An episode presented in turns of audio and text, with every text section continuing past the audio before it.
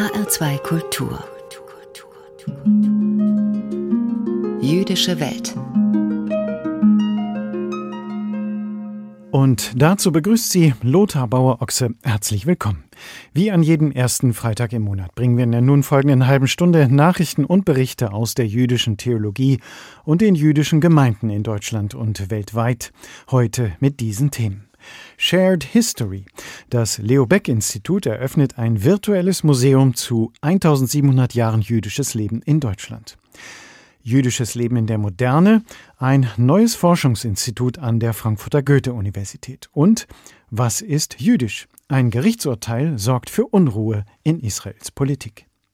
Im zweiten Teil der Sendung nach den Kurzmeldungen aus der jüdischen Welt beschäftigt sich Daniel Neumann, der Direktor des Landesverbandes der jüdischen Gemeinden in Hessen, in seiner Ansprache mit dem biblischen Gedanken von der Gottesebenbildlichkeit des Menschen. Zu unserem ersten Beitrag. Der Corona-Lockdown hat ja auch die Museen und Ausstellungshäuser schwer getroffen. Manche haben aus der Not eine Tugend gemacht, so zum Beispiel das Leo Beck Institut. Es hat von Anfang an digital geplant und jetzt ein virtuelles jüdisches Museum eröffnet. Gezeigt werden im Internet 1700 Jahre jüdisches Leben in Deutschland. Es beginnt mit einem Paukenschlag, dem Kölner Dekret des römischen Kaisers Konstantin aus dem Jahr 321. Die erste schriftliche Quelle, die Juden nördlich der Alpen nachweist. Seit Anfang Januar präsentiert das virtuelle Museum im Netz jede Woche ein neues Objekt aus der 1700 Jahre langen deutsch-jüdischen Geschichte. Der doppeldeutige Name Shared History sei Programm, so die Kuratorin der Ausstellung Miriam Bistrovich. Shared History lässt sich ja als geteilte Geschichte übersetzen, als gemeinsam geteilte Geschichte, als gemeinsame Geschichte. Und im Prinzip ging es uns gerade darum, das auch darzustellen. Das virtuelle Museum ist ein Projekt des Leo Beck Institut New York mit Außenstellen in London, Jerusalem und Berlin. Das Projekt möchte das Gemeinsame in Erinnerung rufen, bei Nichtjuden wie auch bei Juden. Es funktioniert ähnlich wie ein Adventskalender. Jeden Sonntag wird ein neuer Gegenstand, ein Mythos, ein Gebäude, eine Metapher aus 1700 Jahren präsentiert, begleitet von einem Expertenessay und auch mal von einer persönlichen Geschichte. Die Shoah zu präsentieren war eine besondere Herausforderung, erklärt David Marwell, Präsident des Leo Beck Institut in New York. Wir haben uns entschieden, das Muster zu brechen. Anstatt ein Objekt für die Wolke, die die Shoah repräsentiert, zu enthüllen, werden wir ein Objekt für jeden Tag dieser Wolke präsentieren. Diese Unterbrechung des Musters wird den Bruch heraufbeschwören, den die Shoah selbst darstellt. Dieser Bruch, diese eigentlich untypische Ausnahme in der Geschichte von Deutschen und Juden, wird auch durch den visuell umgesetzten Zeitstrang deutlich, von der Antike über Früh- und Hochmittelalter bis in die Nachkriegszeit. Die Ausstellungsstücke stammen von jüdischen und nichtjüdischen Museen, Archiven und Privatpersonen aus ganz Europa, Israel, den USA und Südamerika. Darunter auch die Brille des jüdischen Aufklärers Moses Mendelssohn, das persönliche Highlight von David Marwell. Als langjähriger Museumsmensch hat mich die Verwendung von Brillen in einer Ausstellung schon immer bewegt. Sie sind sowohl ein Alltagsgegenstand, aber sie vermitteln auch eine tiefe Intimität. Und wenn man über Moses Mendelssohns Brille spricht, denkt man sofort daran, wie er die Welt durch ihre Gläser gesehen hat. Das virtuelle Museum Shared History ist optisch attraktiv. So lassen sich zum Beispiel alle vorgestellten Objekte auch in imitierten Ausstellungsräumen bewundern. Kleine Schwachstelle sind dagegen die Texte. Gut verständlich und kompetent zwar, in Stil und Dramaturgie aber konventionell. So könnte es wohl schwieriger werden, auch die so ersehnte Zielgruppe der jungen Leute zu erreichen. Shared History, ein virtuelles Museum initiiert vom Leo Beck Institut. Im Internet zeigt es stetig anwachsend 1700 Jahre jüdisches Leben in Deutschland. Elena Grebendruck berichtete. Um die Geschichte jüdischen Lebens geht es auch in einem neuen Forschungsinstitut an der Frankfurter Goethe-Universität. Das neue Buber-Rosenzweig-Institut ist benannt nach den jüdischen Philosophen Martin Buber und Franz Rosenzweig. Beide waren wichtig für Frankfurt. Dort soll vor allem die jüdische Moderne bis heute in verschiedenen Forschungsprojekten in den Blick genommen werden. Anne-Kathrin Hochstrat berichtet. Seit 2010 hat Christian Wiese die Martin Buber Professur der Goethe-Universität inne. Seitdem liefert er Einblicke in jüdische Religionsphilosophie, Geschichte und Gegenwart. Er erzählt, dass er schon von Anfang an zum gleichen Themenbereich auch einen Forschungsschwerpunkt aufbauen wollte. Das dauert natürlich immer eine Zeit, bis man vor allem die institutionellen und finanziellen Grundlagen für eine solche Gründung geschaffen hat. Die Einwerbung eines großen Projekts, das jetzt bis 2044 laufen wird, hat genau diese Grundlagen geschaffen. Jetzt gibt es ein langfristiges Projekt, das Kern dieses Instituts ist und mit dem man verschiedene Institutionen, eben auch das Präsidium der Goethe-Universität überzeugen konnte, dieses Institut jetzt zu gründen. Neun Millionen Euro hat das neue Institut mit dem Forschungsprojekt der Akademie der Wissenschaften und der Literatur in Mainz sicher. Darin soll es um Korrespondenzen des Philosophen Martin Buber gehen. 2021 ist auch nach Ansicht des Universitätspräsidenten Enrico Schleif genau der richtige Zeitpunkt für die Neugründung. Auch deswegen gab es breite Zustimmung. Die Gründung des Buber-Rosenzweig-Instituts ist ein sehr schöner Erfolg. Gerade jetzt im Jubiläumsjahr 1700 Jahre jüdisches Leben in Deutschland. Ich danke Professor Christian Wiese für diese wegweisende Initiative. Das Präsidium der Goethe-Universität und auch ich haben der Institutsgründung mit Freuden zugestimmt und diese auch aktiv begleitet. Das Buber-Rosenzweig-Institut ist nicht festgelegt auf nur das eine Thema. Das erste Projekt gibt eine langfristige Sicherheit. Mit der Erforschung der Korrespondenzen geht es am 1. April los. Noch dieses Jahr soll außerdem ein weiteres Projekt in den Blick genommen werden. Ein Synagogengedenkbuch Hessen, das einen Überblick über die Geschichte und die aktuelle Lage der Synagogen im Bundesland geben soll. Zukünftig sollen sich die Forschungsschwerpunkte an der Martin Buber Professur orientieren, erklärt Christian Wiese. Meine Forschungsschwerpunkte liegen in diesem Zeitraum von der Aufklärung bis in die Gegenwart. Deswegen macht es Sinn, dieses Institut vor allem dieser Epoche zu widmen, denn dann kann es mit anderen Institutionen in Frankfurt sehr gut äh, zusammenarbeiten, mit dem Seminar für Judaistik, mit dem Fritz Bauer Institut für Holocaustforschung, mit dem Jüdischen Museum, das natürlich viel breiter die jüdische, Geschichte in den Blick nimmt. Also es ist ein feines, kleines äh, Forschungsinstitut zu einem Ausschnitt der jüdischen Geschichte und hat nicht den Anspruch, die ganze judaistische Kompetenz abzudecken. Wie von Christian Wiese angesprochen, kommt das Buber-Rosenzweig-Institut zu zwei bereits etablierten Forschungseinrichtungen hinzu. Konkurrenz zwischen den Einrichtungen sieht man nicht, eher ganz im Gegenteil. Die Neugründung wird als Bereicherung gesehen. Auch der Universitätspräsident ist überzeugt, dass die Neugründung hier in Frankfurt den Forschungsstandort stärken wird. Ich bin überzeugt, dass sich das Institut zu einer Anlaufstelle für diesen wichtigen Abschnitt jüdischer Geistes- und Kulturgeschichte entwickeln wird. Mit dieser Profilierung bestehen zudem sehr gute Chancen auf Begegnung mit Kolleginnen und Kollegen aus Israel und anderen Teilen der Welt. Christian Wiese hat große Pläne für das Institut. Er will die Forschungseinrichtung mit Postdocs und wissenschaftlichen Mitarbeitern öffnen für den internationalen Austausch, aber auch die jüdische Gemeinde und die Stadtgesellschaft. Das Buber-Rosenzweig-Institut soll kein Elfenbeinturm werden.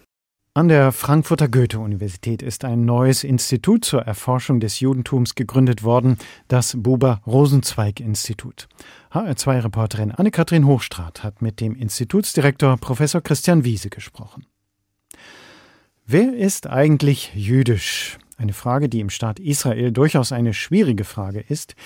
Israel garantiert ja allen Juden die Staatsbürgerschaft. Und deshalb ist die Frage durchaus relevant. Und auch die Frage, wer entscheidet das eigentlich? Zum Beispiel im Fall von Konversion. Jetzt hat der oberste Gerichtshof in Israel entschieden, auch Nichtjuden, die in Israel in liberalen Gemeinden zum Judentum übergetreten sind, haben einen Anspruch auf Staatsbürgerschaft. Das ist neu, denn bisher wurden nur Übertritte bei orthodoxen Rabbinern vom Staat anerkannt. Ein Gerichtsurteil, das in Israel heftige Diskussionen ausgelöst hat, wie unser Korrespondent Benjamin Hammer beobachtet. Für den Knesset-Abgeordneten Yitzhak Pindrus ist es eine klare Sache. Wer zum Judentum konvertieren will, darf das nur bei ultraorthodoxen Rabbinern machen.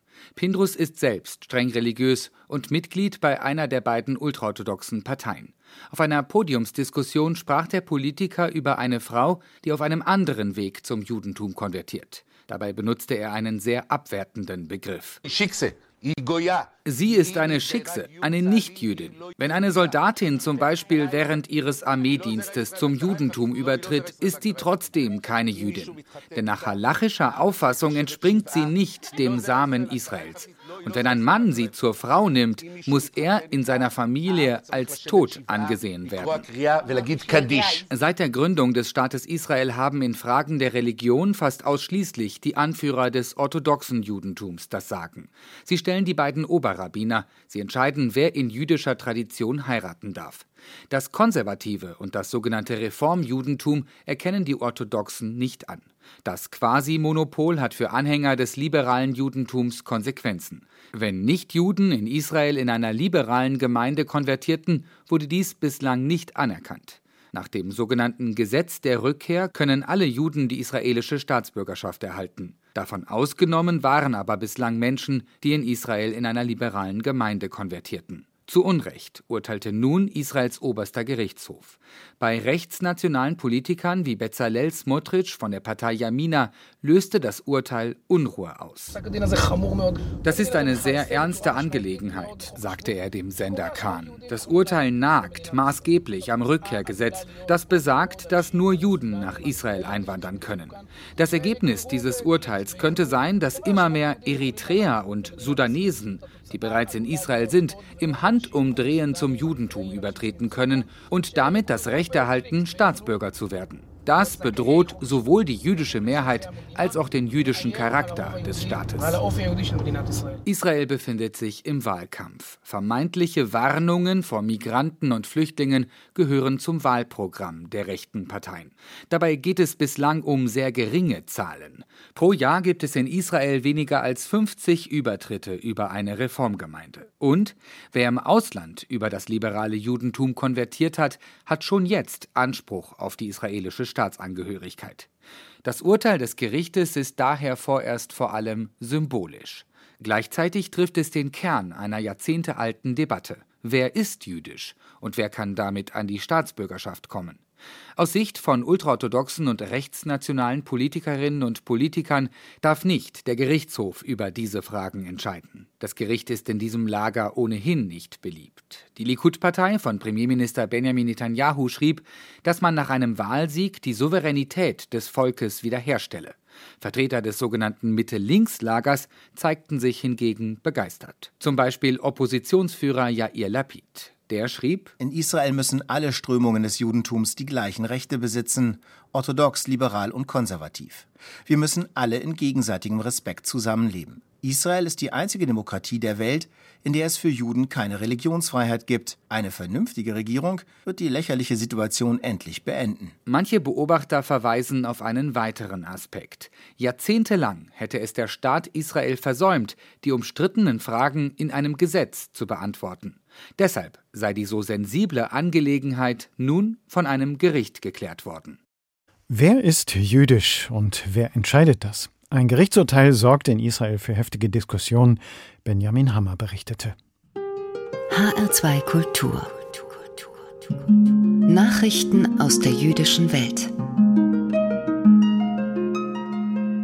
Heute von und mit Karina Dobra. Antisemitismus laut Studie in Sachsen besonders offensichtlich. Antisemitismus ist nach einer neuen Studie im bundesweiten Vergleich in Sachsen besonders öffentlich sichtbar. So hätten judenfeindliche Verschwörungserzählungen bei Pegida-Demonstrationen und Kundgebungen gegen die Corona-Maßnahmen stark zugenommen, erklärte der Bundesverband der Recherche- und Informationsstellen Antisemitismus bei der Vorstellung der Studie. So offen wie in Dresden trete Antisemitismus nur bei Veranstaltungen in Berlin auf. Für die Zeit zwischen 2014 und 2019 wurden dabei mehr als 700 Vorfälle aus polizeilichen und zivilgesellschaftlichen Erhebungen erfasst. Dies waren durchschnittlich drei judenfeindliche Taten pro Woche. Der Verband rechnet außerdem mit einer hohen Dunkelziffer weiterer Vorfälle. Die Studienmacher forderten auch in Sachsen eine zivilgesellschaftliche Beratungs- und Meldestelle für antisemitische Vorfälle einzurichten, wie es sie zum Beispiel in Berlin bereits gibt. Fußballvereine setzen sich gegen Judenhass ein. Mehrere Vereine der Fußball-Bundesliga wollen sich verstärkt im Kampf gegen Antisemitismus engagieren. Dafür hätten sie die Arbeitsdefinition der Internationalen Allianz zum Holocaustgedenken angenommen, erklärte der Antisemitismusbeauftragte der Bundesregierung Felix Klein.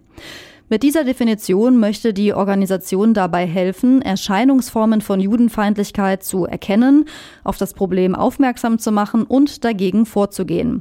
Klein sagte, er habe bei den Fußballclubs dafür geworben, die Definition anzuerkennen. Kaum ein anderer Sport bringt Menschen so zusammen wie der Fußball. Egal ob jung oder alt, arm oder reich, da wird gemeinsam gelitten und gejubelt, angefeuert und gefachsimpelt, betonte der Beauftragte. Die Clubs, die jetzt die Definition angenommen hätten, seien damit auch Vorbild für weitere Vereine, insbesondere aus dem Amateurbereich. Zu den bereits beteiligten Vereinen gehören nach Angaben von Klein unter anderem der FC Bayern München, Borussia Dortmund und Eintracht Frankfurt. Mit dabei ist auch der Deutsche Fußballbund DFB. Die Deutsche Fußballliga will demnach im März folgen. Jüdisches Museum Augsburg zeigt neue Schau Shalom Sisters im Internet. Das Jüdische Museum Augsburg-Schwaben widmet seine neue Ausstellung jüdisch-feministischen Positionen in Vergangenheit und Gegenwart. Shalom Sisters heißt die Schau, die anlässlich des aktuellen Festjahrs 1700 Jahre jüdisches Leben in Deutschland dessen weibliche Seite sichtbar machen soll. Eigentlich hätte die Präsentation schon im Januar eröffnen sollen.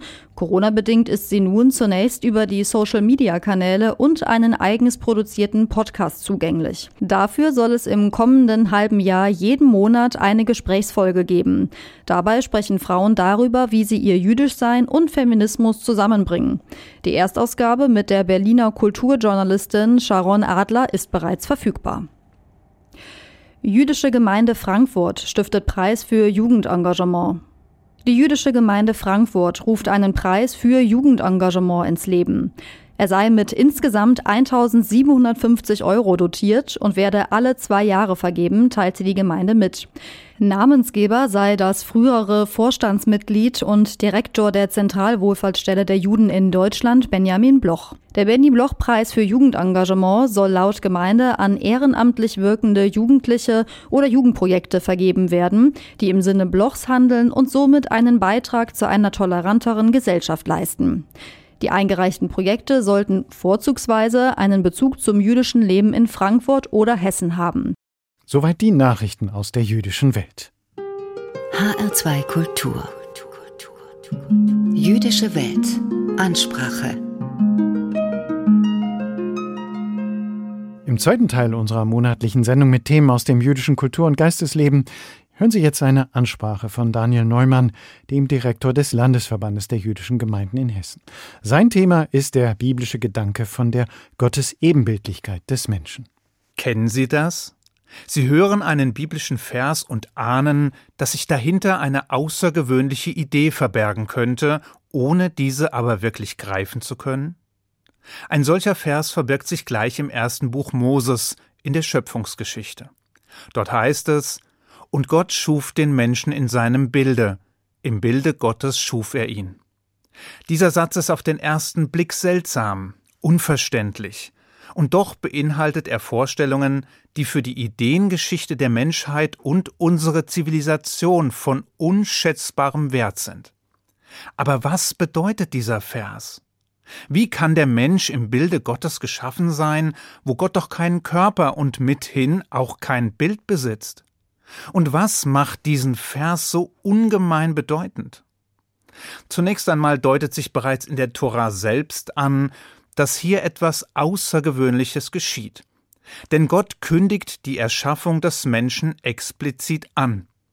Dies tat er weder bei den Pflanzen noch bei den Tieren oder irgendeiner anderen seiner Schöpfungen, sondern nur bei dem Menschen selbst, womit er ihm eine außergewöhnliche Stellung einräumt. Außerdem wurde der Mensch als letztes geschaffen und verkörpert damit die Vollendung und den Höhepunkt des Schöpfungsprozesses. Damit ist allerdings noch nichts darüber gesagt, was es eigentlich bedeutet, im Bilde oder im Ebenbild Gottes geschaffen worden zu sein. Klar ist, dass es sich hier nicht um ein körperliches Abbild des Ewigen handeln kann. Schließlich hat er keinen Körper, keine Form, also kein Ebenbild im eigentlichen Sinn. Der größte Religionsphilosoph Maimonides hat deshalb darauf hingewiesen, dass die Torah zwei unterschiedliche Begriffe benutzt. Wenn von einem Bild, einem Abbild oder einem Ebenbild im körperlichen Sinne die Rede ist, dann wird ein anderer hebräischer Begriff verwendet, als wir ihn hier vorfinden. Mit anderen Worten, wenn es um die Form oder die Gestalt eines Objektes oder eines Menschen geht, dann benutzt die Torah das Wort Tor. Dieser Begriff passt allerdings nun mal nicht auf den Ewigen, denn dieser hat keine Form und keine Gestalt. Deshalb kommt hier das Wort Zelem zum Einsatz. Und dieses beschreibt nicht die äußerliche Form, sondern die Essenz. Mit anderen Worten, in uns Menschen spiegelt sich die göttliche Essenz. Oder zumindest das, von dem wir glauben, dass es in irgendeiner Art und Weise Gottes Essenz beschreibt. Also vor allem Wahrnehmung, Intellekt und freier Wille. Das klingt zwar etwas kompliziert, aber noch sind wir ja nicht am Ende. Denn mit der Gottähnlichkeit verbinden sich laut dem Bibelkommentator Nachum Sarna weitere Auswirkungen. Und diese sind von grundlegender Bedeutung. Erstens steht der Mensch damit über dem Tier. Sprich, der Mensch ist im Gegensatz zum Tier nicht nur in Gottes Ebenbild geschaffen, sondern er ist auch das einzige Lebewesen, dem dies bewusst ist oder dem es zumindest bewusst werden kann. Das bedeutet nicht, dass wir nicht auch tierisches in uns haben. Ganz im Gegenteil. Das Entscheidende ist allerdings nicht, worin wir dem Tier ähneln, sondern das, worin wir uns unterscheiden. Unsere DNA mag der mancher Tiere zu über 99 Prozent gleichen.